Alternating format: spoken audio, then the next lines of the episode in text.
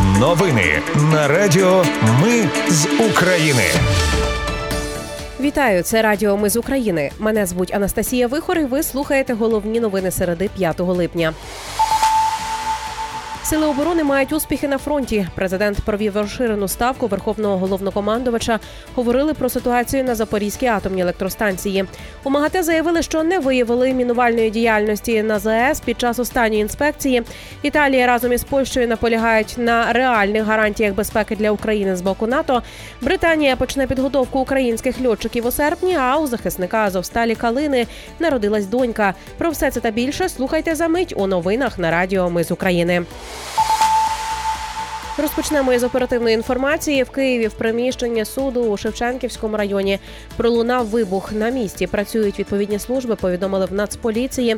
Попередньо не встановлений пристрій підірвав у суді Києві чоловік, якого доставили на засідання. Про це повідомив міністр внутрішніх справ Клименко. Відомо, що військовослужбовці конвойної служби привезли до приміщення Шевченківського суду столиці підсудну особу, який підірвав попередньо у вбиральні невідомий вибуховий пристрій. Повідомили в Київській міській військовій адміністрації.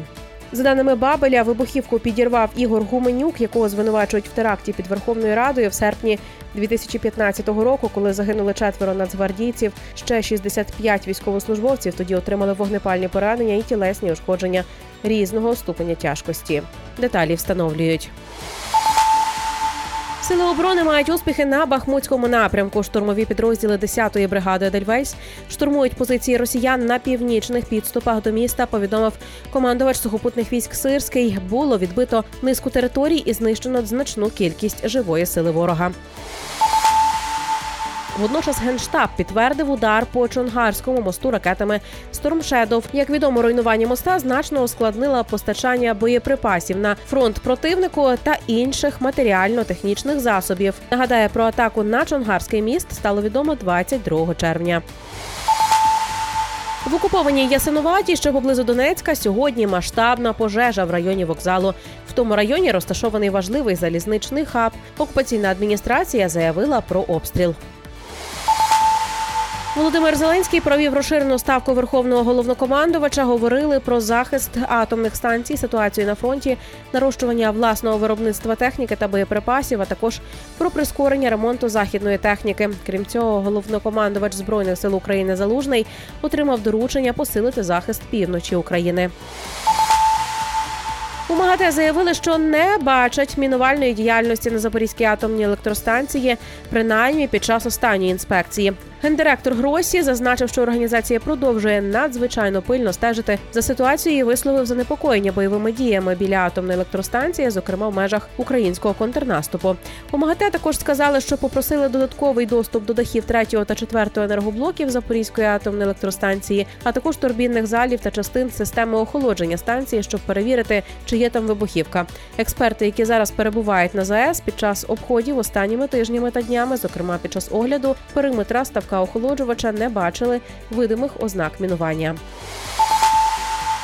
В інституті вивчення війни також оцінили загрозу теракту на Запорізькій атомній електростанції. Дослідники вважають, що Кремль не наважиться на такий крок. За їхніми даними, провокативні заяви російських політиків більше спрямовані на те, щоб звинуватити Україну у безвідповідальності на Запорізькій атомній електростанції перед майбутнім самітом НАТО.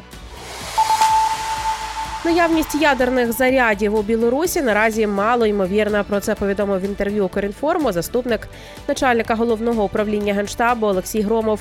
Він зазначив, що зберігання ядерних боєприпасів це дуже складний технологічний процес. Він потребує спеціальних умов і розгорнутої бази для їх обслуговування. Рішення саміту НАТО у Вільнюсі не розчарує українців. Про це заявив президент Литви Гітанас Науседа.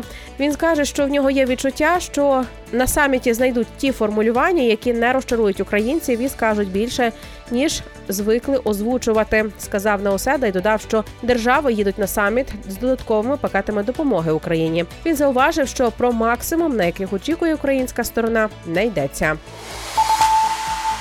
Італія разом з Польщею наполягають на реальних гарантіях безпеки для України з боку НАТО. За словами прем'єр-міністра Італії Джорджії Мелоні, це має статися на саміті у Вільнюсі, який розпочнеться наступного тижня. Позиції Італії та Польщі з цього питання збігаються. Про які самі гарантії йдеться, Мелоні не сказала, але зауважила, що Європа має усвідомлювати загрозу наслідків з ефектом доміно. Місія міжнародного комітету Червоного Христа в Україні за місяць так і не потрапила на лівобережжя Дніпра після підриву Каховської гідроелектростанції. За два дні після підриву греблі, 8 червня, Україна й ООН домовились про евакуацію постраждалих з окупованих територій. ООН і міжнародний комітет Червоного Христа очікували на гарантії безпеки від Росії, але вони й досі їх не отримали. Україна, Канада, Швеція та Британія подали до міжнародного суду ООН позов проти Ірану за збиття літака рейсу ПС 752 Цю інформацію ми вже озвучували раніше. Водночас сьогодні є деталі. Міжнародний суд ООН розкрив їх. Нагадаю, Іран збив рейс МАО ПС 752 в січні 2020 року, і тоді загинули 176 людей. Отож, Іран звинувачують у порушенні зобов'язань Монреальської конвенції, яка містить уніфіковані правила міжнародних авіаперевезень. Іран підписант цієї конвенції. Заявники стверджують, що іранська сторона майже нічого не зробила, аби запобігти трагедії, не змогла провести неупереджене і справедливе розслідування відповідно до міжнародного права. Британія почне підготовку українських льотчиків у серпні. Про це повідомив молодший міністр оборони Британії Джеймс Хіпі. Передає Європейська Правда. Як відомо, Британія стала першою країною, що оголосила про наміри провести навчання для українських льотчиків на західних винищувачах. Йдеться про базові наземні навчання, після яких українські військові будуть готові до більш спеціалізованої підготовки з управління винищувачами F-16. Блогерка Інна Чернецька Воронова, яка оприлюднювала роботу протиповітряної оборони в Києві, отримала рік умовного терміну. Нагадаю, в ніч на 16 червня вона виклала в мережу відео, на якому було видно роботу української протиповітряної оборони із зазначенням геолокації. Російські ресурси одразу підхопили це відео. Тої ночі сили оборони збили всі 18 ракет, зокрема 6 російських кинджалів, що летіли в бік столиці. Укрзалізниця повернула воєнізовану охорону до пасажирських поїздів. Наразі вона працює на трьох маршрутах. Про це повідомили на сайті залізниці. Наразі вона працює в поїздах Київ-Ужгород, Дніпро-Трускавець та Київ-Краматорськ. Найближчим часом проєкт масштабують на інші рейси з урахуванням результатів першого тижня роботи. І на завершення чудові новини. У захисника Азовсталі Калини народилась донька. Це вже його друга дитина. Повідомляє асоціація сімей захисників Азовсталі. Нагадає, командир полку Азов був звільнений з полону Росії та перевезений до Туреччини. Батько новонародженої, згідно з умовами звільнення з полону, досі перебуває в Туреччині. а Дружина з донькою і старшим сином очікують його в Тернополі.